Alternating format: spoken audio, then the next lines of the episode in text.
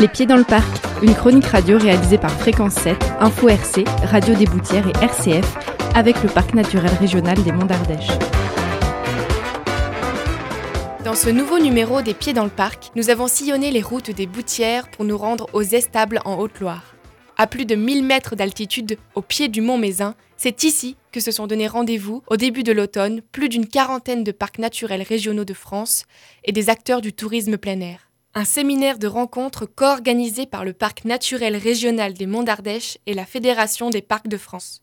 L'objectif? Échanger des problématiques, s'inspirer de nouvelles idées et mutualiser des outils pour répondre aux nouveaux enjeux de la fréquentation touristique dans les parcs naturels régionaux.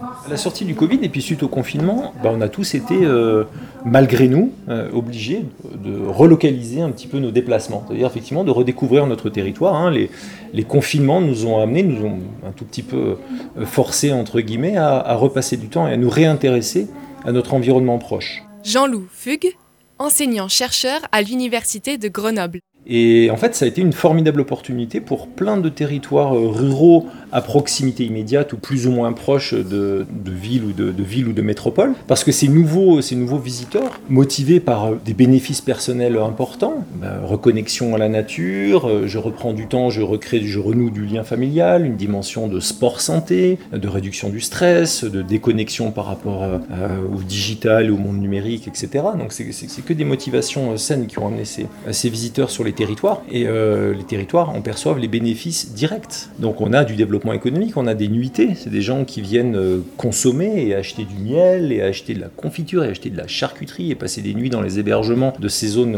de ces zones euh, naturelles. Donc là on est sur un, bénéfice direct et du gagnant-gagnant. Après, euh, les problèmes se posent dès lors qu'on franchit un certain seuil de fréquentation. Et tout l'enjeu est de déterminer le seuil acceptable, quel type de tourisme et la place du tourisme que l'on veut sur ce type de territoire? Comment veiller à un équilibre entre développement d'une économie touristique et préservation des patrimoines naturels? Pour comprendre ces nouveaux enjeux, nous avons tendu le micro à plusieurs représentantes et représentants des parcs régionaux. Je suis donc euh, Manon Chaussande, directrice de l'Office de tourisme intercommunal Mézin-Loire-Mégale, dont le bureau principal est basé aux Estables, mais on a aussi trois autres antennes sur le Monasset-sur-Gazeille, Saint-Julien-Chapteuil et Failly-sur-Lignon. L'objectif aujourd'hui de mon travail, c'est vraiment de faire la promotion touristique de ces 22 communes, dont certaines qui font partie du parc naturel régional. Alors oui, aujourd'hui on a effectivement une forte fréquentation sur le territoire du Mézin. Alors on a noté qu'on avait quand même une très bonne partie de notre fréquentation qui était euh, quand même locale et fidèle. On a beaucoup de familles qui viennent euh, de façon traditionnelle euh, faire l'ascension du Mézin, plus la clientèle touristique qui vient découvrir cet incontournable du territoire. Donc c'est vrai que ça peut parfois générer des conflits.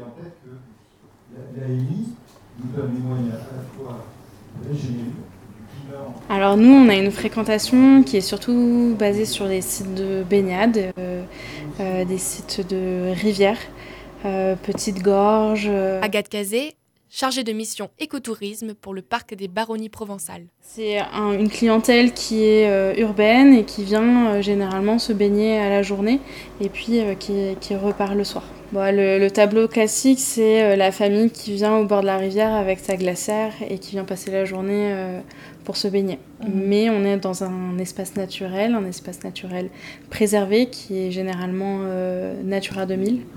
Euh, donc ça peut poser quelques problèmes. Le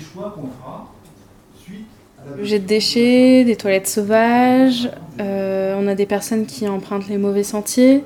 Euh, on a aussi euh, des conflits d'usage puisque nous on a une, une activité de pastoralisme qui est très importante. Nous, d'un point de vue un peu touristique, on a un enjeu aujourd'hui, c'est sur cette fréquentation qui se concentre un peu en saison. Émilie Dubourg, chargée de mission activité pleine nature pour le parc du Haut-Languedoc. C'est qu'on a aussi en parallèle des bergers qui, euh, étaient déjà installés mais qui s'équipent de plus en plus, qui ne prenaient pas tout parce qu'on a, des problèmes de loups. C'est quelque chose qui est assez récent chez nous et on a, par exemple, c'est un des exemples de, l'évolution, en tout cas, des euh, comportements, enfin ce sur quoi il faut nous qu'on agisse, euh, du point de vue des, visiteurs qui n'ont pas forcément l'habitude de se retrouver face à des patous. Ça fait peur, ça pose des, problèmes de, cohabitation aussi quand on n'a pas les bons comportements. Donc on essaye de, voilà, de développer des communications, d'agir pour essayer de faire comprendre aux gens l'intérêt déjà de ces patous et les attitudes à avoir quand on, quand on les croise. Ce sont les, barrages de galets que, font euh, innocemment euh, les enfants et les familles. Euh, et en fait, ça réchauffe l'eau et les poissons ne peuvent pas remonter le, cours d'eau. Il y a des algues qui, se forment, voilà. Plusieurs problèmes de biodiversité suite à ce petit jeu de barrage en fait.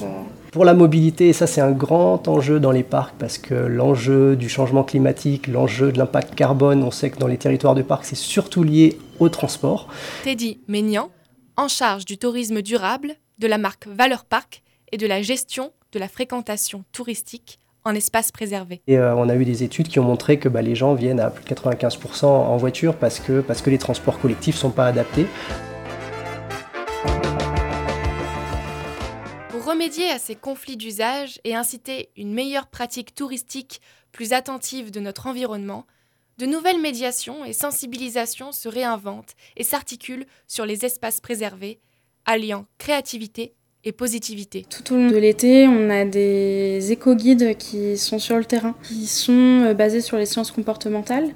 Euh, donc là, ce ne sont pas des panneaux euh, basiques explicatifs, mais ce sont des petites pastilles qui sont disposées au bon endroit, qui va modifier le comportement, notamment sur, sur le jet de déchets, ça c'est ce qui fonctionne bien. Trouver sentier à son pied. On a des pastilles euh, qui, qui, sont des, petits panneaux colorés euh, avec, euh, avec des messages simples, des messages qui ont été empruntés de la, de la thématique de la hum, restauration rapide.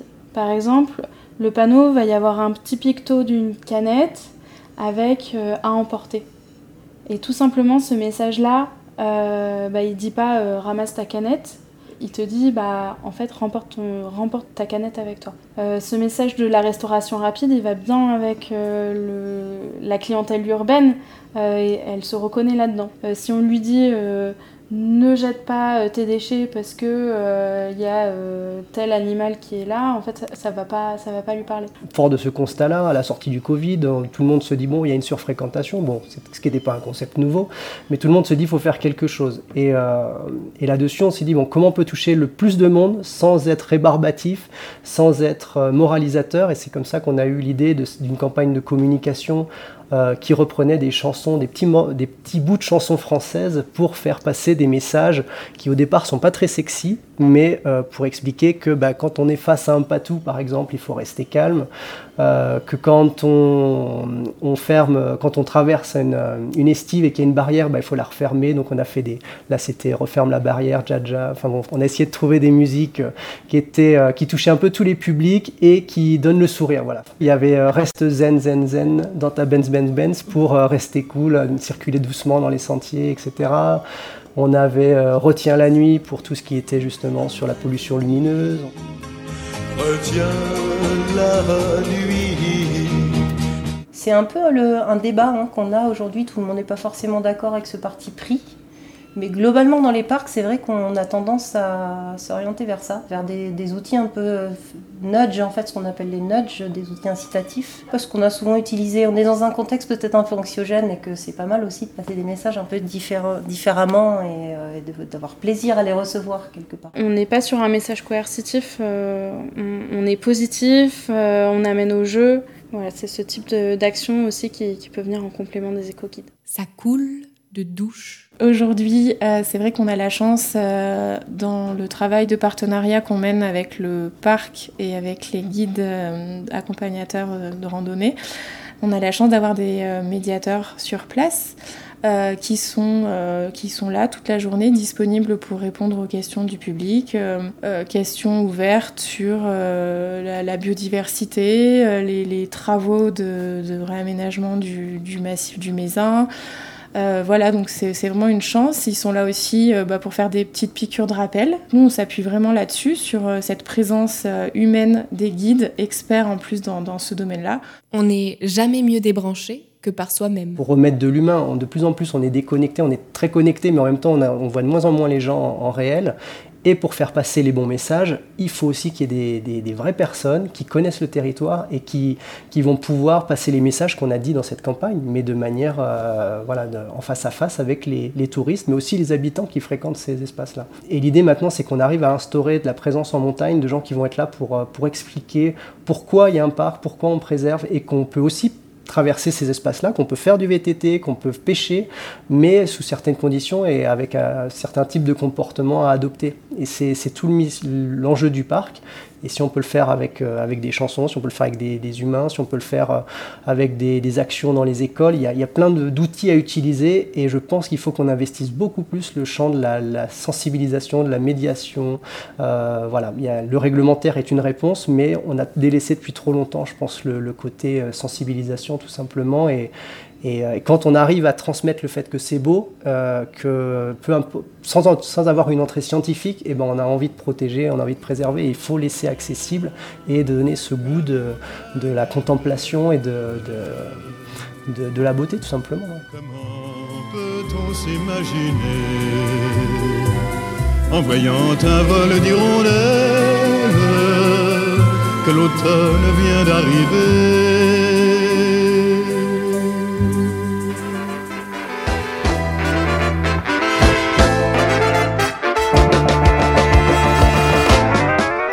Les Pieds dans le Parc, une chronique réalisée avec le soutien de la région Auvergne-Rhône-Alpes, à retrouver sur toutes les plateformes de podcast et sur vos radios locales préférées.